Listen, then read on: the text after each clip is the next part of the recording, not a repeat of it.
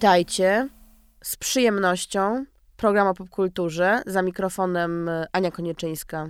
I surprise, surprise, Ania Tatarska. Tak, moja wierna, stała partnerka. To już odcinek szósty. Tym razem pod tytułem Można panikować. Będzie o ekologii, będzie o ochronie środowiska, będzie o tym, dlaczego nie chcemy o tym za często rozmawiać. No, będzie też o tym oczywiście przede wszystkim, jak sobie kino z tymi tematami radzi, a y, ja chciałam tylko dodać, że ten tytuł to jest tytuł pożyczony, ponieważ tak właśnie nazywa się pierwszy polski dokument y, ekologiczny, y, poświęcony działalności doktora Malinowskiego, nie, przepraszam, profesora fizyki atmosfery, ale o nim powiemy później. Na razie tylko pożyczyłyśmy sobie hasło. Które jest łagodniejsze niż hasło Gety Thunberg, która jak wiadomo nawołuje, że panikować trzeba, jest to absolutna konieczność, bo nie tyle czasu jest mało, tylko czas już się skończył. Tak, ale i o Grecie Thunberg, i o czasie też będziemy, y, będziemy jeszcze mówić, a na razie y, wkroczymy w pewnym sensie w multiversum. To jest taki temat aktualny, ponieważ y, w kinach od pewnego czasu hula Doctor Strange, Stephen Strange, w tej roli Benedict Cumberbatch, nasz popkulturowy mm, heros. No i tym razem wyrusza on w podróż przez taki wieloświat i tam na różnych planetach żyją takie alternatywne wersje różnych bohaterów. Mm, różnią się one czasami niewiele, to znaczy jest to jakaś drobna cecha wyciągnięta w jedną lub w drugą stronę, ale okazuje się, że czasami taki maleńki krok, maleńkie posunięcie potrafi bardzo dużo zmienić. Mm, ja jestem bardzo ciekawa, czy gdybyśmy my mieli taką możliwość, żeby w takie multiversum wskoczyć i zobaczyć te alternatywne wersje siebie, to te, te przesunięcia spowodowały, spowodowałyby, że na przykład byśmy bardziej właśnie wierzyli i bardziej e, byli konsekwentni w e, kwestiach globalnego ocieplenia, w kwestiach klimatu i w ogóle w kwestiach e, decyzji proekologicznych, no bo nad tym się możemy zastanawiać, natomiast no, perspektywa życia na innej planecie, z czym zresztą często bawi się, bawi się kino i, i w ogóle popkultura, na razie pozostaje jednak w rejonach sci-fi zapasowych planet no właśnie, nie ma planety B, co jest jednym z haseł przewodnich młodzieżowego strajku klimatycznego zresztą. I ta ekologia jest taka problematyczna, bo często spychamy ją poza podium, poza podium tych podstawowych problemów. I zawsze wydaje się, że jest coś pilniejszego. Gdy tylko ona wypływa na chwilę na, na szerokie wody i do mainstreamu, okazuje się, że wybucha pandemia albo, albo wojna i o tym przestaje się rozmawiać. Mhm. Bez dwóch zdań y, żyjemy w świecie antropocenu. Y, to jest y, zresztą tytuł filmu, o którym miałam przyjemność rozmawiać z jego twórcami też na łamach y, Vogue.pl. Filmu, który opowiada o świecie Mm, w którym tym czynnikiem decydującym o jego kształcie jest człowiek i, i jego działalność. Bo Niszcząca te, działalność no, najczęściej. Te wszystkie rzeczy, te hasła, które tak y, mam wrażenie często się przywijają w mediach, że czasami nic już dla nas nie znaczą i wydają się takie bardzo jakieś jałowe i wyświechtane, czyli na przykład destrukcyjne zmiany klimatyczne albo ginące gatunki e, roślin i zwierząt. E, pamiętam, że tam się pojawiła taka myśl, która w taki obrazowy sposób, jak to z ludźmi kina bywa, bardzo na mnie wpłynęła, bo oni powiedzieli, że naukowcy mm, przewidują, że w przyszłości powstaną nowe rodzaje skamielin i że to będą wapniejące wysypiska odpadów elektronicznych. To było coś, co mną naprawdę wstrząsnęło, wstrząsnęło. Ale antropocen to oczywiście nie jest ich termin, tylko no, po prostu termin, e, którym także posługują się e, naukowcy. Ale ciekawe, że to mówisz, bo potrzebowałaś czegoś namacalnego, żeby tobą wstrząsnęło, bo właśnie często te y, ekologiczne zagrożenia wydają się zupełnie abstrakcyjne, jak na przykład dziura ozonowa za czasów naszego dzieciństwa. To dla mnie był taki pierwszy sygnał, że cokolwiek y, może być nie tak z naszą wspaniałą zieloną planetą. Pamiętasz, jak w, w panice sprawdzałaś, czy twój dezodorant w sprayu ma freon i czułaś po prostu po, niesamowitą winę, kiedy okazywało się, że tam nie było tego znaczka. Ja sobie wizualizowałam, pamiętam jakby jak ta dziura wygląda, jak ona jest duża, gdzie ona jest. Czy jest czarna. Czy jest czarna, tak, czy, czy, i czy nas wszystkich e, w końcu, w końcu pochłonie. Potem temat oczywiście ochrony przeciwsłonecznej, bardzo intensywnej z powodu również tej, e, tej dziury, globalnego ocieplenia. Te tematy pojawiały się gdzieś tam e, mimochodem i właśnie te pojęcia były, niektóre były łagodne, niektóre były mocniejsze, ale dopiero pojęcie kryzysu klimatycznego pojawiło się stosunkowo późno, a już nie mówiąc o katastrofie klimatycznej, która właściwie jest jedynym słusznym określeniem tego, co się dzieje. No, w kinie na pewno to jest taki temat, który jest tak bardziej aktywnie wałkowany od połowy lat 2000, y, natomiast w 2000 roku brytyjski socjolog Anthony Giddens, nam dobrze znany ze studiów, bo się tam pojawiał, wydał książkę Klimatyczna katastrofa, w oryginale The Politics of uh, Climate Change. Mm, I tam się pojawia taki dość symptomatyczny cytat, mianowicie niebezpieczeństwa, jakie wywołuje globalne ocieplenie, nie są namacalne ani widoczne w codziennym życiu, dlatego wielu z nas nie będzie na nie reagować i nie podejmie żadnego konkretnego działania. Tak jak ta dziura ozonowa, często te zagrożenia pozostają dla nas abstrakcyjne i już nie dlatego, że one się jakby nie dzieją fizycznie i nie mają fizycznej manifestacji, tylko dlatego, że bardzo często to się dzieje jednak jeszcze wciąż poza naszym światem, tak? Nasze śmieci są gdzieś wywożone. Naszym, e, czyli zachodu i północy. No, hmm. tak, no. Y, czyjaś wyspa to nie pod wodą z powodu podnoszącego się poziomu mórz, ale my przecież nie mieszkamy e, na wyspie. E, bardzo wielu z nas też wikła się w jakimś takim systemowym konflikcie, bo jak wiele, mm, bardzo wiele filmów podejmujących ten ekologiczny temat słusznie zauważa, nie ma rozwiązania mm, kryzysu klimatycznego i w ogóle kryzysu ekologicznego bez wdrożenia systemowych, zakrojonych na szeroką skalę działań, a jednak wciąż E, w narracji, no politycznej narracji, ekonomicznej narracji, tę decyzyjność przesuwa się w naszą stronę, próbując nas przekonać, że musimy właśnie tutaj segregować, sprawdzać składy ubrań i podejmować e, jakby milion takich mikrodziałań, które oczywiście są ważne i absolutnie nie twierdzę, że nie, ale... Przerzucają odpowiedzialność na konsumenta, oczywiście. Tak, tak. No, z czym się mierzymy w codziennym życiu, no bo podejmujemy część z tych działań, czy z poczucia obowiązku, czy z poczucia winy, mając poczucie, że jeżeli sąsiad tego samego nie zrobi, no to i tak nasze, yy, nasza moc sprawcza jest znikoma. No myślę, że bardzo trudno jest nam myśleć o takich rzeczach jakby w dalekiej perspektywie i ja mogę sobie powtarzać, ty, ty tak samo, że robiąc to na przykład uczymy nasze dzieci yy, pewnych rzeczy i że dla naszych dzieci, bo nie pokolenia niestety naszych dzieci, ale dla naszych dzieci i to, że się segreguje śmieci i dlaczego będzie już jasne. Być może jasne będzie też to, żeby, nie wiem, czytać metkę na, na koszulce oszczędzać na przykład. wodę, to jest moja Albo obsesja. oszczędzać mhm. wodę, tak. Natomiast y, no, to są działania na mikroskalę bardzo potrzebne, podwyższające świadomość obywatelską, ale na pewno nie mające mm, potencjału jakiejś takiej e, globalnej odezwy. I wydaje mi się, że to jest miejsce, w którym jednak ten potencjał kina y, istnieje. Co więcej, jest y, próbuje się go wykorzystywać już mm, od dłuższego czasu. Mm, I tak rozmawiałyśmy z Anią za kulisami trochę dwutorowo, bo jednocześnie powstają filmy dokumentalne, które są monumentalne, y, o całym świecie opowiadające, naukowe, a z drugiej strony y, kino fabularne wymaga człowieka, więc stawia się w centrum filmów no, szeroko pojętych o ekologii postać walczącego, postać buntownika, postać y, osoby sprawczej, która wobec jakiegoś konfliktu stara się uratować innych. No i właśnie mówiłyśmy, że na początku lat 2000 ten trend się rozpoczął. No i dla mnie takim mocnym doświadczeniem filmowym była Erin Brokowicz z 2000 roku, e, Stevena Soderberga, równocześnie wchodząca zresztą z jego drugim oscarowym filmem e, Trafik o narkotykach. Ten film narkotyczny e, pewnie był wtedy głośniejszy. Erin Brokowicz za to wylansowała Julie Roberts jako taką aktorkę pełnowymiarową, zresztą otrzymała Oscara za tą rolę. I to był taki typowo amerykański tak naprawdę film, tyle że właśnie skłaniający się ku tematowi ekologii, o kobiecie, która samotnie samotnie walczy z systemem. Matka trójki dzieci, samodzielna matka, y, która zauważyła pewną niesprawiedliwość, nieprawidłowość y, w działaniu wielkiego koncernu. Y, ludzie chorowali z powodu zanieczyszczeń. Ona samodzielną walkę podjęła o to, żeby mm, no, tą niesprawiedliwość naprawić. No i to była taka pierwsza chyba jaskółka, chociaż widziałam w twoich notatkach, że nawet bracia Lumier zajmowali się ekologią. Tak, bo ja mam zawsze przepasne Y, napisane zdaniami złożonymi wielokrotnie y, notatki i rzeczywiście, to, ale to jest, mam wrażenie, raczej taki żart y, z dzisiejszej perspektywy, a nie fakt. Bracia Lumier zrobili taki film w 896 roku, który się nazywał Szyby naftowe w Baku i to było 35-sekundowe ujęcie palących się e, szybów naftowych w Azerbejdżanie.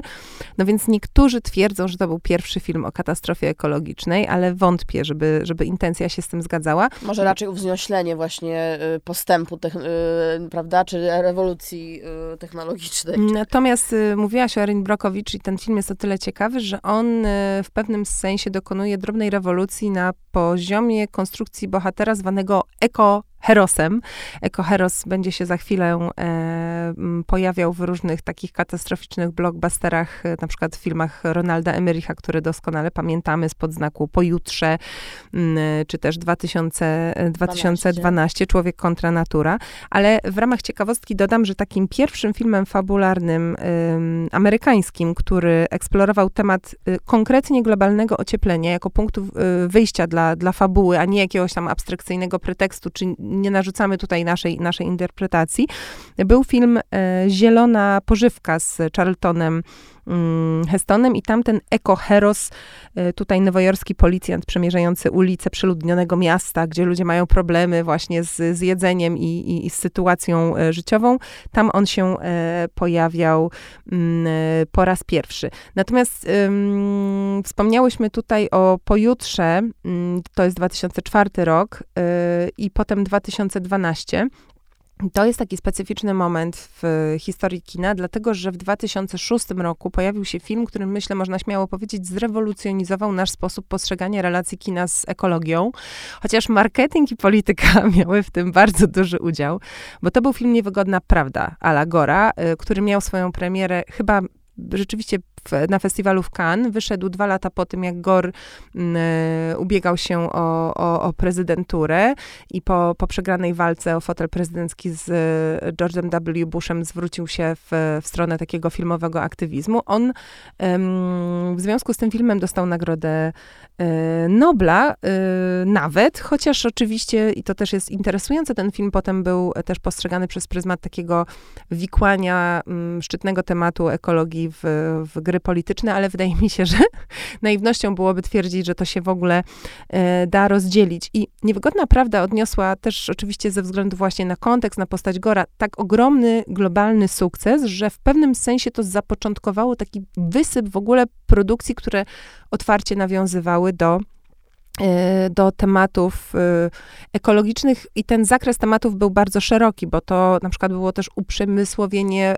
procesu produkcji żywienia, e, żywności, produkcji żywności. I pamiętam, że dla mnie bardzo bliski temat, bo ja jakoś pod koniec lat 2000 już dość ostro mm, rozważałam przejście na wegetarianizm i pasjami oglądałam te wszystkie filmy o tym, jak to kiedyś sielskie farmy, a teraz po prostu żywienie z rurki i, i płukanie mięsa w jakichś e, chemikaliach, żeby uniknąć chorób i, mm, i oglądałam te filmy o, o, o kukurydzy czy o soi, która jakby przejmuje bioróżnorodność amerykańskich pól i, i o jakichś um, genetycznych projektach roślin, które przybywają z Chin. No to wszystko było Mm, fascynujące. No pewnie dla osób z modą związanych to był True Cost. 2015 y, rok to był film dokumentalny na tej samej fali, o której Ania mówi, y, powstały, który opowiadał o tym, jaki jest prawdziwy koszt y, powstawania odzieży, czyli tematyka wykorzystywania nieetycznego pracowników, tematyka materiałów, tematyka szkodliwości mody w ogóle, jako wiadomo, że drugiego największego truciciela na całym świecie. I myślę, że dla właśnie osób takich jak ja, które pracowały w branży, to było takie otwarcie oczu i, i sygnał alarmowy, y, że moda, a już na pewno fast fashion y, powinny być nacenzurowanym. Zresztą ta rewolucja się przecież toczy do dzisiaj i dzisiaj właściwie nie ma firmy już y, szanującej się, która nie ma kolekcji tak zwanej ekologicznej, tak zwanej conscious, czy tak zwanej zrównoważonej y, i w każdej informacji prasowej Wielkiego Domu Mody znajdziemy y, wyliczenie tego, w jaki sposób działa zrównoważonym y, swoim y, charakterze, czyli właśnie y, jak pracuje z ludźmi, jak pracuje z manufakturami, jak pozyskuje materiały. Coraz więcej jest vintage, upcyclingu, recyklingu. No mówię, jakby to jest wciąż też często, jak pewnie w wielu innych branżach, greenwashing, czyli z jednej strony mamy kolekcję, która faktycznie powstaje w 100% z recyklingu, a potem mamy kolekcję, która nie powstaje z tego recyklingu wcale i jest większa iluśkrotnie od tej recyklingowanej, więc to jest wciąż jeszcze y, raczej taki listek figowy. To może tutaj ja wrzucę szybciutko temat festiwali filmowych, mhm. bo to też przecież jest część branży, o której, o której mówimy. Wydaje mi się, że z jednej strony greenwashing w tym przypadku jest, jest faktem. Na pewno wiele wydarzeń się zorientowało, że teraz opłaca się być eko. E, w zeszłym roku festiwal w Cannes ogłosił listę 12 postulatów ekologicznych, które zamierza realizować. Były na niej między innymi e, zielony dywan z recyklingu, brak, brak plastikowych butelek i ograniczanie e, wydruków papierowych, czyli cyfryzacja. Swoją drogą podobno internet zżera 10% y, energii elektrycznej na, na, na świecie, więc jakby ta debata, mam wrażenie, jest niekończąca, niekończąca się. No, Natomiast... kwadratura koła, że wykorzystanie mhm. jednej rzeczy kosztem drugiej powoduje, że ta druga jest y, przeeksploatowana, więc znowu generuje y, koszty. Mhm. Natomiast dodam tylko, że rzeczywiście istnieje bardzo dużo inicjatyw i one też zwykle właśnie zaczynały gdzieś w połowie lat 2000, które próbują tak przeformułowywać sposoby działania branży filmowej, żeby była ona bardziej energooszczędna, bardziej przyjazna klimatowi, zostawia, zostawiała mniejszy ślad węglowy. Um, warto sprawdzić na przykład, co robi inicjatywa e, Film for e, Climate.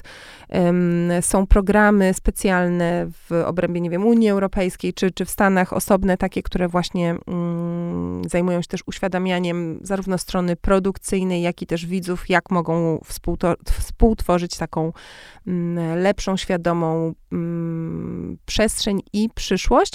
E, bardzo wiele festiwali też, i to nie tylko festiwali dokumentalnych, coraz częściej w program swój włącza na przykład sekcje poświęcone klimatowi, czy, czy dokumenty ekologiczne, czy, czy w ogóle filmy poświęcone e, przyrodzie. No i mm, wydaje mi się, że to jest ważne. Czy to jest wystarczające? Pewnie nie. E, myślę, że prawdziwa zmiana zajdzie też wtedy i wiem, że mówię to w podcaście Woga, Mm, ale kiedy zastanowimy się nad tym, jak przeformułować ten, ten czerwony dywan, żeby to nie był po prostu wybieg reklamowy i żeby codziennie mm, nie przechodziło po nim minimum 200 e, wyprodukowanych wyłącznie na tę jedną konkretną potrzebę kreacji. Czy da się jakoś pogodzić wizjonerstwo um, z takim przesłaniem dbałości o, o ziemię? Nie wiem, wydaje mi się, że to jest wciąż e, pytanie otwarte. No tu się trochę dzieje, jednak mamy bardzo silny trend na vintage, też na czerwonym dywanie i już nie jest ujmą włożenie dwa razy tej samej sukienki, a wręcz można się tym pochwalić. Y, więc trochę ta zmiana y, zachodzi, oczywiście powoli, ale wracając do tego, co mówiłaś o tym, że programy festiwali się otwierają na filmy dokumentalne i w ogóle filmy o ekologii, no to mówiłyśmy o tym, że jest ten gatunek y, filmu o ekoherosie, który gdzieś tam sobie wybrzmiewa, a jest też bardzo silny gatunek filmu dokumentalnego, interwencyjnego, o którym też mhm. mówiłyśmy, a trzecia fala to jest film dokumentalny dokumentalny o pięknie przyrody, mm -hmm. który ma tak podprogowo, łagodnie, przeczyszczająco, jakoś w sumie optymistycznie pokazać nam, że wciąż żyjemy w najlepszym z możliwych światów i to oglądanie piękna z głosem Davida Attenborough w tle ma nas przekonać do tego, żeby tą ziemię z większą pieczołowitością i y, nama, no, no, jakby namaszczeniem chronić. Y, no tak, no David Attenborough akurat zajmował się tematem filmów o przyrodzie od, od, od bardzo dawna. Jego obecność w tej przestrzeni dzisiaj, mimo że jest już po 90, jest absolutnie naturalna ale on też jest sam w pewnym sensie takim ekoherosem. On, czy też Jane Goodall, którą bardzo chętnie ostatnio na przykład wykorzystują rozmaite media i też pojawia się w jednym z filmów, e, w filmie Animal, który, który niedawno był dostępny w polskich kinach. Nie wiem, może jeszcze jeszcze jest, e, to się wiąże z pewną metodą na aktywizowanie widza, to znaczy e, możemy widza straszyć, jesteśmy też przyzwyczajeni do nagromadzenia bardzo złych informacji, wystarczy włączyć telewizor albo odpalić dowolny portal, żeby się dowiedzieć masę okrutnych rzeczy na temat rzeczywistości, w, którym, w której żyjemy, świata, który nas otacza.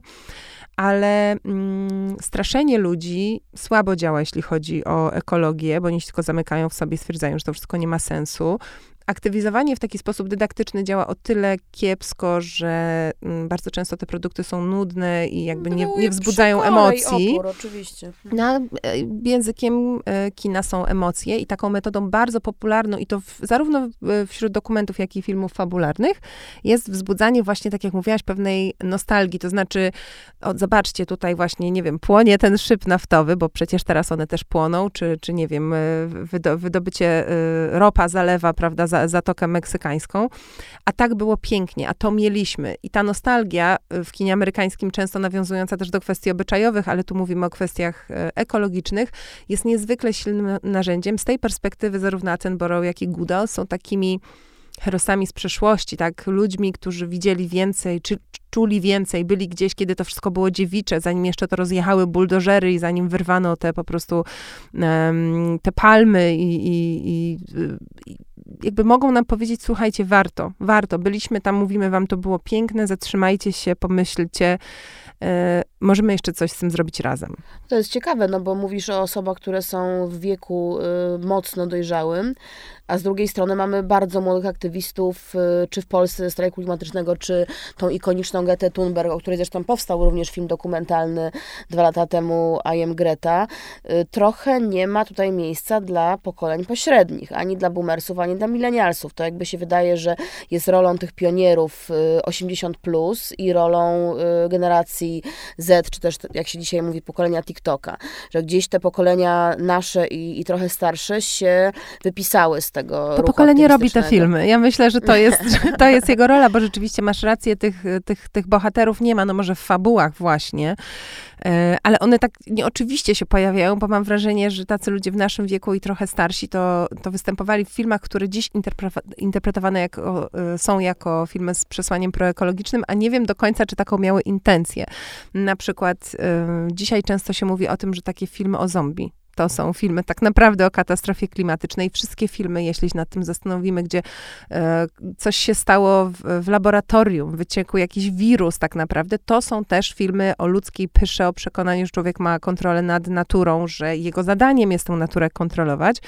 I tutaj mała dygresja, ale muszę o tym wspomnieć w naszej audycji. Tak mi się ostatnio przypomniał taki film, o którym w ogóle totalnie zapomnia zapomniałam. On się nazywa Blackfish. To jest dokument o, o wypadku śmiertelnym y, w parku SeaWorld w Orlando. Y, w 2010 roku orka zabiła trzy osoby, w tym swoją trenerkę i opiekunkę, taką w ogóle emblematyczną postać. Mm, ja naprawdę jakoś tak zapomniałam o tym filmie, ale też y, przygotowując się do dzisiejszego programu, pomyślałam o tym, jak się wychowaliśmy na uwolnić orkę i na jakichś takich łzawych, a de facto totalnie odrealnionych i w ogóle życzeniowych opowieściach o, o tym, jak ta relacja e, człowieka z naturą e, ma wyglądać, bo mimo, że tam przecież bohater chciał tę orkę uwolnić, to jednak oni się oczywiście przyjaźnili i tak dalej. Tutaj ta orka e, Tilikum zjadła swoją kołczkę, z którą miała relację od chyba 15, 15 lat i pewnie też sądzili, że się że się przyjaźnią. No więc pokazuje to głębokie niezrozumienie, które wciąż y, towarzyszy naszej relacji z no, naturą. Że, że prze, przemieniliśmy świat natury w swój parek rozrywki, który ma służyć nam i tylko nam. I, I myślimy o nim w swoich kategoriach, w swoich, no tak, w swoich paradygmatach, w swoich zwyczajach, nadajemy te reguły, które wcale temu światu nie są potrzebne. Ja bym powiedziała tutaj ostro, uważam, że każdy, kto w 2022 roku wciąż uważa, że na przykład chodzenie do cyrku ze zwierzętami jest fajne, ma naprawdę duszę kolonizatora i, i nie będę udawać, że jest inaczej. Kolejnym y, ważnym dla mnie przynajmniej tematem jest kino katastroficzne, które ja absolutnie uwielbiam i uwielbiałam je od dziecka, nawet jak się chowałam za kanapą, bo, bo się bałam niektórych scen y, i nie pozwalali mi rodzice tego oglądać, to byłam zafascynowana tym, jak ma zadziać się apokalipsa, jak ma zadziać się koniec, jak ma zadziać się zagłada. Gdy widziałam, y, to chyba w pojutrze jest ten obraz, kiedy Statua Wolności tonie y, w oceanie. Tak mi się wydaje. Albo 2012 albo pojutrze. No, któryś z nich, Któryś bo to Roland Emmerich, jedno tak. i drugie. Y, tak. Ten obraz pozostał we mnie właściwie na zawsze, bo w taki bardzo prosty, emblematyczny sposób pokazał, jak łatwo jest pokonać cywilizację wszechpotężną, Obalając jej naturą, symbole, prawda? Obalając jej, obalając jej symbole. Tak jak już mówiłyśmy, tam są te postaci ekoherosu, którzy się przedostają przez y, te wieczne śniegi, czy też wieczne morza po to, żeby uratować cywilizację, uratować człowieka, ale tak naprawdę to, co we mnie mm, rezonowało mocniej, to właśnie jest y, ta moc natury, a nie moc człowieka. Znaczy, oczywiście, że finalnie w tego typu filmach y, mamy pokazane, że że człowiek przetrwa i że stworzy tą nową wspólnotę na nowych zasadach, tym razem już właśnie bliższych naturze i że się jakby człowiek nauczy tego, jak powinien społeczeństwo tworzyć w opozycji tego, jak było wcześniej, ale jednak to, co we mnie dostawało zawsze, to właśnie jest to, że ta woda tą statuę wolności porywa i to porywa natychmiast i bez Nieodwracalnie. I, nie, I zupełnie nieodwracalnie. Tak. Yy, I Ale... to jest coś, mhm. co na mnie bardziej działało zdecydowanie niż takie jakieś właśnie lukrowane obrazki, yy, o których mówiłyśmy, czyli takiego naszego, yy, naszej harmonii, naszej symbiozy z naturą, bo czymś takim jest też trochę awatar, prawda? Taką jakąś taką idyliczną, utopijną fantazją o tym, jakby wyglądał świat tylko w naturze, czy jakiś taki powrót do natury. A mówię o tym dlatego, że awatar doczeka się wreszcie chyba sequela po kilkunastu tak, latach. Tak, to już zaraz będzie druga trzecia, tak, może no też więc, czwarta i y, piąta. No właśnie, więc czy, czy, ta naiwność y, sprzed kilkunastu lat dzisiaj się obroni, to się, to się okaże niedługo w kinach. Y, ale w każdym razie wydaje mi się, że to jest jakieś takie eskapistyczne trochę pokazywanie dzisiaj tego świata nieskalanego, skoro, skoro skalaliśmy go już tak bardzo, że nie możemy od tego odwrócić oczu. Mnie się też w nawiązaniu do tego, co mówisz, ciekawe wydaje to, jak y, ewoluowało przez dekady science fiction, które mam wrażenie na początku było taką e, futurystyczną projekcją potęgi człowieka i technologii, a z czasem stało się przestrzenią, która jest domem dla dystopii i, i, i taką przestrogą, e, wciąż bardzo piękną i wizjonerską, ale przestrogą na temat tego, co robimy źle i, i co się może dalej stać. I ze, nawet... ze wszechmocy jakąś taką bezradność mm -hmm. tak naprawdę wobec ogromu rzeczywistości świata. I mm. nawet właśnie w filmach, które się oficjalnie rozgrywają gdzieś całkiem indziej, czy tu będziemy myśleć, nie wiem, o Gwiezdnych Wojnach, czy właśnie o Dune, czy o Mad Maxie, e, tam, gdzie ta przestrzeń jest nie do końca zdefiniowana, nie wiemy, czy to jest nasza zdegenerowana planeta, czy może e, a galaxy far, far away, mm, to jednak y, za, w tle tych wszystkich spektakularnych wydarzeń, tych, tych walk, tych właśnie mm, jakichś nowoczesnych e, sprzętów, jest upadek, jest susza, jest e, po prostu bezbrzeżna pustynia, jest desperacki upcycling jakichś ostatnich pozostawionych, zardzewiałych części świadczących o niegdysiejszej, niegdysiejszej świetności. Jest często walka o wodę i o pożywienie, walka o teren.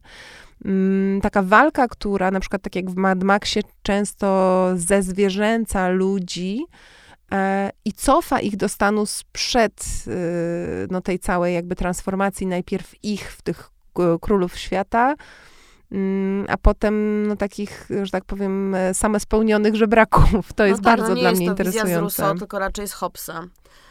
I ta lejąca się woda w Mad Maxie, kolejny taki mocny kadr, który mi utkwił w pamięci, lejąca się woda w takim ekscesie, bo tam jest taka scena, prawda, w której mm, ten przywódca jednego z tych pustynnych klanów y, puszcza tą wodę jako taki element y, imprezy, takiej dekadenckiej, y, zdegenerowanej właściwie imprezy, że właśnie tak mało jej jest, że możemy ją potraktować tylko jako element. Alternatywne pool party, to jest tak, po prostu. Co, co, coś takiego, tak. No ale też przecież Matrix, prawda? Mhm. Y, zresztą właśnie, zwłaszcza tej nowej odsłonie stronie jednej z sióstr Wachowskich też przecież pokazuje takie rozpaczliwe poszukiwanie utopii, czy rozpaczliwe budowanie y, społeczeństwa ludzkiego w oparciu o, o kontakt z naturą, czy odbudowywanie tego kontaktu z naturą. Na mnie jeszcze robi ogromne wrażenie znowu śnieg, tak jak w pojutrze, tak jak w 2012, Snowpiercer. Y, najpierw komiks, potem y, koreański film twórcy Parasite, potem serial na podstawie tegoż filmu filmu. Y, świat jest już właściwie skończony, jedyne co istnieje to pociąg, wszystko inne jest z lodowaceniem. Y, I też ten pociąg jeździ w kółko, jeździ co kółko, jest dość symptomatyczne. Kółko, y, toczy się tam walka klas, ale to o tym kiedy indziej, ale bardzo ciekawe jest to, że wielokrotnie powtarza się, że mm, ostrzegano, że ostrzegano, że mhm. wiedziano o tym, że zapadnie jakaś tam forma kolejnej, nie wiem, nocy dla Ziemi i, mhm Mhm. Wydarzyło się tak, że naukowcy chcąc uratować Ziemię przed przegrzaniem, w efekcie ją zmrozili. Y, I znów, jakby naukowcy, jako taki bardzo szczególny gatunek bohatera filmowego, y, pojawia się w jednym z najgłośniejszych filmów ubiegłego roku, czyli Nie padł górę. Mhm. Y, naukowców trochę wyśmianych, trochę mm, karykaturalnych, szeroko komentowanych w każdym razie w mediach społecznościowych. Chyba żaden film tak nie polaryzował opinii, jak, jak, właśnie, jak właśnie ten Netflixowy przebój. I właśnie wydaje się, że rola naukowców jest tutaj bardzo ambiwalentna, bo z jednej strony ostrzegają, z drugiej strony straszą, z trzeciej nie obiecują łatwych rozwiązań, więc są często no, marginalizowani, tak? A i tak y, władzom czy siłom politycznym się wydaje, że wiedzą lepiej. Tak jak w tym Snowpiercerze zamiast um, ochłodzić, zamrozili, no tak y, w Nie patrz górę na nic się zdały ostrzeżenia, bo władze polityczne decydowały inaczej. No, ten wątek się też pojawia we wspomnianym już y, polskim dokumencie ekologicznym y, Można panikować, bo oprócz wielu wątków takich informacyjnych czy, czy, czy autobiograficznych, czerpiących z archiwów, dzięki którym też można zobaczyć w ogóle na przykład mm, zmiany w obrębie pół roku, tam się pojawia kwestia mm, medialnego opisywania i narracji wokół kryzysu klimatycznego i tego, jak y, właśnie y, wspomniany już profesor Malinowski y, no jest głęboko rozczarowany tym, jak, jak media y, działają. Przede wszystkim nie ma już w ogóle czegoś takiego jak, jak obiektywizm. Treści dopasowują się wyłącznie do preferencji odbiorców stacji. Stacja dopasowuje swój przekaz do. Y, do ich potrzeb, a, a te potrzeby. Do tego, co wcześniej klikaliśmy. No tak, a te potrzeby są też formowane czasami właśnie politycznie czy korporacyjnie. No i tam y, tam w tym filmie jest taka scena, która właśnie, tylko to jest na prawdziwe nagranie, a w Nie patrz w górę pojawia się e, scena zagrana, która nawiązuje do tego, czyli Można Panikować oglądamy kilka różnych telewizyjnych wystąpień e, profesora Malinowskiego, mm, gdzie ci prowadzący go tak próbują zachęcić, żeby brzmiał weselej albo, albo sympatyczniej. E, no jakby... Żeby nosił lepsze okulary. No tak, no fakty, które przedstawia są smutne, żeby nie powiedzieć przerażające, no ale jakby kto chce być smutny, wybielmy sobie wszyscy zęby, uśmiechnijmy się szeroko i chodźmy na pizzę, nie? No tak, no tylko y, to jest to pytanie, które zadawali właśnie sceptycy y, i fani Nie patrz górę. Y, czy uatrakcyjniając przekaz, zmieniamy go. Może nie, to znaczy może jednak ten ym, paradygmat atrakcyjności i to, że w mediach wszystko musi być uśmiechnięte, jest ceną, którą warto zapłacić za przekazanie prawdy, bo to jest też problem mm -hmm. z mhm. Gretą Thunberg, prawda, że wielokrotnie tak. się dyskredytuje y, jej osobę jako niesympatyczną, jakąś taką o, opryskliwą, brzydka. wykrzywioną. Mm -hmm. Oczywiście ten obraz, kiedy ona siedzi z plakatem pod szkołą, już wszedł właściwie do, do historii, do popkultury na pewno y, i jakby ona jest mocną twarzą i to jej przekaz jest mocny, ale y, wielu specjalistów od wizerunku wymagałoby od niej, żeby była słodszą dziewczynką. Myślę, że akurat w przypadku Grety Thunberg, tak jak i wielu polityczek czy aktywistek, tutaj czynnikiem jednak bardzo istotnym jest jej płeć i jeszcze wiek. Ona jest w tym sensie podwójnie wykluczona. Po pierwsze, no nie jest już, ale była, kiedy zaczynała dzieckiem, a dzieci ryby głosu nie mają, dzieci nie można traktować poważnie. To jest narracja, która bardzo pasuje osobom, które dzisiaj trzymają władzę, które e, reprezentują pokolenie, no jakby boomerów, którzy byli przyzwyczajeni do tego, że mężczyzna, biały mężczyzna w średnim wieku to jest y, jakby wizualna reprezentacja pozycji i władzy. E, po drugie płeć. Kobiety się bardzo często zawstydza tym, że y, wyglądają źle albo że nie są seksowne. Za tutaj, albo za starą. No tutaj akurat było problematyczne to, że ona była dzieckiem, więc nie można było jej powiedzieć, tak jak to niektórzy hejterzy w internecie potrafią, że po prostu nikt jej tam porządnie nie ten tego. No ale można było powiedzieć, co ona się tak krzywi, dlaczego ona głośno krzyczy i tak dalej.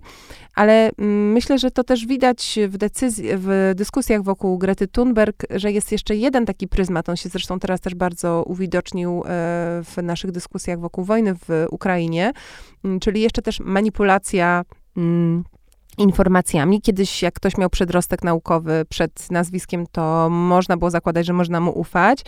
Mm, dzisiaj nie tylko te przekazy są y, dostosowywane właśnie do, do, do klików czy do, czy do pieniędzy, Mm, no ale też do, do, do opcji. Właściwie mam wrażenie, że ilekroć słyszymy coś, co nam się podoba, to nam, nam się nie, co nam się, ilekroć słyszymy coś, co nam się nie podoba, to w głowie się zapala taka lampka, kto za to zapłacił. E, wspomniany już profesor Malinowski mówi, że słyszał to wielokrotnie, kiedy wygłaszał jakieś takie niewygodne tezy, że na pewno to, nie wiem, Soros, Gates, Masoni czy Kreml, no akurat Kreml to no jest potwierdzone. Greta też na pewno jest czyjąś agentką w związku z Oczywiście, tym. wiadomo, bo kto mówi takie rzeczy sam, sam, sam z siebie i to na pewno y, wszystko nie jest prawda, a w, jeszcze, żeby to sprowadzić na taki lo, lokalny grunt, to możemy się przyjrzeć, jak y, na przykład w Polsce wygląda dyskusja wokół węgla, że u nas bardzo często mówi się o tym, że ta zielona energia i próby jakiejś, y, jakiegoś przeformułowania sposobu funkcjonowania energetycznego państwa państwa są e, to wpływ Zachodu, że to są jakieś w ogóle um, wraże ideologie, że to, jest, że to jest niepatriotyczne, tak? Że ten węgiel po prostu jak skuca, to jest nasz, a, a wszystko co inne y, to jest B. No co jakby z faktami i, i z realnym planem na poprawę sytuacji nie ma nic wspólnego, ale świetnie się wpisuje w taką mm, polityczną, demagogiczną retorykę. No i znowu adwersarzami y, tego ruchu prowęglowego są dzieciaki z młodzieżowego strajku klimatycznego. Znowu powiedziałam słowo dzieciaki, którego nie powinnam była powiedzieć, bo jest też w pewnym sensie dyskredytujące. Y, to jest y, świetna organizacja, która ma takie założenie, że władza jest kolektywna i tak naprawdę nigdy nie wypowiada się jedna osoba, tylko zawsze kilka. Jeżeli funkcjonują w mediach, to na zmianę nie wybierają jednego lidera. I to jest znowu pokoleniowe, że w taki sposób chcą funkcjonować, ale dla tego pana z wąsami siwego, który był tym liderem jednoosobowym i twarzą, jednoosobową twarzą władzy, działanie wobec kolektywu jest dziwne, prawda? Znaczy w sensie, mm -hmm. że ten konflikt pokoleń jest tutaj chyba nierozwiązywalny, więc w jakimś sensie łatwiej już się z tą Gretą y, potyczkować, która jest, y, przynajmniej wzięła jakby tą odpowiedzialność y, za Myślałam, siebie. że wzięła w łapę od wzięła, kogoś, tak. przecież to wiadomo, no. no. Coś, coś, coś w tym jest. Mm, tak, tak masz, masz rację, ale też wydaje mi się, że akurat działalność na przykład strajku klimatycznego pokazuje, że wiedza i informacja jednak y, jest siłą i to jest też coś, co się odnosi do takiego ostatniego, ale bardzo ważnego problemu, z którym się dzisiaj dzisiaj, dzisiaj mierzymy, bo mm, on jest też naturalną konsekwencją tego, o czym już e, wspominałyśmy, to znaczy mam na myśli ten negacjonizm e, klimatyczny, czy w ogóle negacjonizm mm, ekologiczny i rodzące się z niego rozmaite teorie y, spiskowe. Mm, nie od dziś obserwujemy ludzi, którzy absolutnie bez żadnej żenady ne negują potwierdzone odkrycia naukowe, ubierając to w jakieś takie sformułowania typu, że to jest moja subiektywna opinia, to jest jest, y, to jest problem, który mamy również z wolnością y, słowa i wszystkie dyskusje wokół wolności słowa, gdzie ona się kończy i gdzie ona się e, zaczyna. E, negacjoniści celowo się nazywają sceptykami, przecież wspomnieli tylko eurosceptyków. Na przykład to jest taka bardziej dyplomatyczna forma e, nazwania no, czegoś. Ale w ogóle postawa sceptyczna jest przecież godna pochwały, bo jest postawą krytyczną, więc osoby, I konstruktywną które, teorii. I konstruktywną, więc osoby, które się w taki sposób opisują, pokazują, że to oni e, dostęp do, do prawdy, a inni są y, ululani, omamieni yy, tym przekazem no, fałszywym. No ale tutaj wchodziłybyśmy już, już w temat y, w ogóle takiego nadużywania y, języka, który też mam wrażenie jest bardzo dobrze widoczny w debacie na przykład o aborcji, tak? I nazywanie się pro-life zamiast anti-choice, na przykład, tak? Że jakby jest bardzo wiele pól, to są zwykle te pula, które są jakoś mm, płodne politycznie, można tam coś, coś ugrać z władzy, mm. gdzie ten język nagle jest jakby bardzo dynamicznie naginany. Natomiast ja y, powiem ci, że czytając o negacjonizmie klimatycznym, znalazłam taki, ciekawy fragment, y, który kazał mi się nad pewnymi rzeczami y, zastanowić. Mianowicie istnieje coś takiego jak niejawny negacjonizm klimatyczny, który polega na tym, że z jednej strony akceptujesz fakty naukowe, ale mimo tego nie przekłada się to na twoje konkretne działania. I tak się zaczęłam zastanawiać, czy wbrew po prostu intuicji w każdej komórce mojego ciała bywam negacjonistką klimatyczną. No może tak, to znaczy, ale to jest powrót do tego, mm, do tej rozmowy z początku, czyli na ile jesteśmy odpowiedzialne, odpowiedzialni jako konsumenci yy, za każdą sferę swojego życia jak bardzo trudno jest y, wdrożyć wszystkie te zasady, właśnie dlatego, że system nam nie pomaga. No bo tak naprawdę powinniśmy być wszyscy wegetarianami, nie jeździć samochodem, poruszać się albo na nogach, albo komunikacją miejską, oszczędzać wodę. Yy, powinniśmy ograniczyć swoje życie no, w bardzo dużym stopniu, bardzo wiele jeszcze sobie odmawiać.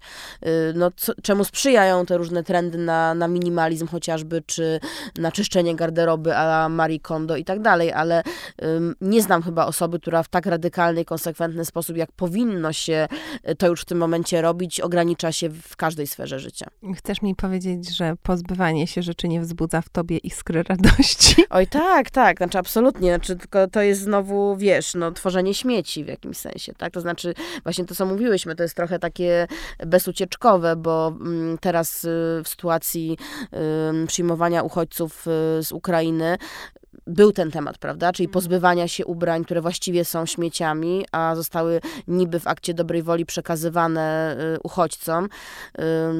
No tak. Ale ten temat był też ciekawie gryziony od y, drugiej strony, to znaczy tam pojawiły się między innymi takie postulaty, żeby nie przekazywać uchodźcom wyłącznie ubrań praktycznych, ale też coś, coś ładnego, coś, coś wyjątkowego. Taki dyskurs godnościowy wokół mm. tego się y, nawiązał, oczywiście, oczywiście słuszny, no ale w związku z tym, co zrobić z tymi śmieciami, których mamy wszyscy za dużo, w których toniemy? Ja myślę, że odpowiedź na to pytanie y, zna pewnie nasza gościni, którą zaprosiłyśmy, żeby opowiedziała nam y, o tym, ale też myślę o tym, co nas trapi i na co nie znamy odpowiedzi, czyli jak to zrobić, żeby ekologia była, użyję tego słowa sexy. Jak to zrobić, żeby ekologia była fajna, żebyśmy chcieli być ekologiczni, żeby ekologia nie była wrażą ideologią i e, narzuconym nam poglądem, e, nie wiem, Niemców, czy tam kogo tam jeszcze możemy, możemy po, podstawić, tylko żebyśmy mieli, e, nomen omen, organiczną mm, potrzebę dbania o naszą planetę, nie tylko w słowach i dużych gestach, ale też tak e, na co dzień. Jeśli ktoś się na tym zna, to Areta Szpura, która była jedną z pierwszych działaczek ekologicznych w Polsce, zaczęła od rzeczy y, małych, konkretnych, y, miejskich, na przykład y, chodziła do knajp, żeby ograniczyli użycie rurek, po prostu, słomek. Y, I to jej się jak najbardziej udało. A teraz Areta wydała swoją drugą książkę, Instrukcja obsługi przyszłości. Pytamy Aretę trochę o książkę, a trochę o to, jak mówić e, do młodych ludzi i nie tylko, jak mówić, żeby słuchali, jak mówić, żeby przekonać ich do tych codziennych zmian. Czy ekologia może być sexy? Hmm. Mam, mam nadzieję, że ona już jest trochę sexy, bo mam wrażenie, że teraz wszystko jest eko, zielone, i gdziekolwiek się nie spojrzy. Dzisiaj byłam na, na Mordorze i tam stały dwa auta niezależnie od siebie, typu ekobiuro i jakieś roślinki dla, dla biur. Więc mam wrażenie, że może, a może po prostu jestem wyczulona na to, że wszędzie, wszędzie wszystko jest eko. mi się marzy, żeby ekologia była dostępna, bo jednak cały czas jest taki mit, że ekologia jest droższa. No i czasami niestety jest to prawda. E, a bardzo mi zależałoby na tym, żeby to nie było coś dodatkowego, tylko żeby te eko rzeczy były normą, były standardem. E, no i żeby były jak najszerzej, najłatwiej dostępne. Napisałam drugą książkę, ponieważ okazało się, że jest to bardzo skuteczne narzędzie. I jest to dość no, śmieszne dla mnie, ponieważ ja nigdy nie lubiłam pisać i nawet nigdy nie marzyłam o tym, żeby zostać pisarką, autorką książek. No ale jak to bywa w życiu, cel uświęca środki i skupiłam się właśnie na szukaniu pozytywnych wizji przyszłości, bo tych negatywnych mamy już za dużo, więcej niż potrzebujemy. A skoro my wszyscy coś robimy, każdy z nas ma jakieś tutaj plany, wyzwania i, i się stara, no to być może ta przyszłość nie musi się rysować w takich czarnych barwach, jak to może nam się wydać, jak włączymy wieczorne wiadomości. Dowiedziałam się bardzo dużo, myślę, że w każdej z rozmów, gdyż praca nad książką trwała rok, prawie rok, ponad rok. Um, więc ja nie śpieszyłam, a, a chciałam w każdy temat na spokojnie wejść, zgłębić właśnie technologię. Pojechałam na tydzień do Bullerbyn, czyli miejsca, które właśnie skupia się na edukacji alternatywnej. Pochodziłam na jakieś kursy rolnicze e, i nadal to kontynuuję. E, no, dużo czytałam i oglądałam i rozmawiałam też, żeby znaleźć tych rozmówców i upewnić się, że oni będą tymi odpowiednimi. Jak mówić o ekologii, by inni słuchali? Wydaje mi się, że najłatwiej zacząć od takich rzeczy, które nas dotyczą. Dlatego, mimo tego, że ja wiem, że te nasze małe kroki liczebnie, procentowo mają się nijak do całego świata, no to jednak od tego łatwiej zacząć niż od jakichś takich um, górnolotnych haseł i, i potrzeby zmiany, no bo na to nie mamy tak tu i teraz wpływu, a na to, czy kupimy plastikową butelkę z wodą, czy, czy nie, mamy wpływ. I też takim, wydaje mi się, językiem korzyści, bo, bo w większości ekologia jest o ograniczaniu się, że nie możemy tego, musimy, nie możemy jeździć autem, nie możemy latać samolotem, nie możemy kupować, nie możemy jeść tego i tamtego. No i to, to nie brzmi zbyt zachęcająco, a jednak jak zaczniemy mówić, że na przykład oszczędzimy pieniądze, bo nie, kupu, nie kupimy czegoś, albo kupimy coś z drugiej ręki, kupimy coś lepszej jakości, będziemy mieli więcej czasu. Jak pojedziemy autobusem, to będziemy mogli poczytać książkę czy poskrolować Instagram e, i nie będziemy się frustrować szukając miejsc do parkowania i płacić za ten parking. Że, że jak właśnie zaczniemy mówić tym, co my zyskamy na tym, będąc eko, no to może łatwiej będzie kogoś do tego przekonać. Jeżeli chodzi o filmy, to, to jest na przykład Kiss the Ground yy, na Netflixie. Yy, jest super film z 2015 roku Tomorrow. Yy, ale większość filmów, yy, nawet takich, których może nie kojarzymy, bo to nie są kinowe hity, ale bardzo polecam yy, stronę filmsforaction.org. Tam jest dostępne czasem niektóre za opłatą, a niektóre za darmo. Chyba największy skup, skupisko właśnie filmów, które zmieniają postrzeganie świata i super edukują. No i też YouTube jest świetnym źródłem informacji. E, jest też kilka filmów, na przykład Human Energy o kooperatywach energetycznych na YouTubie.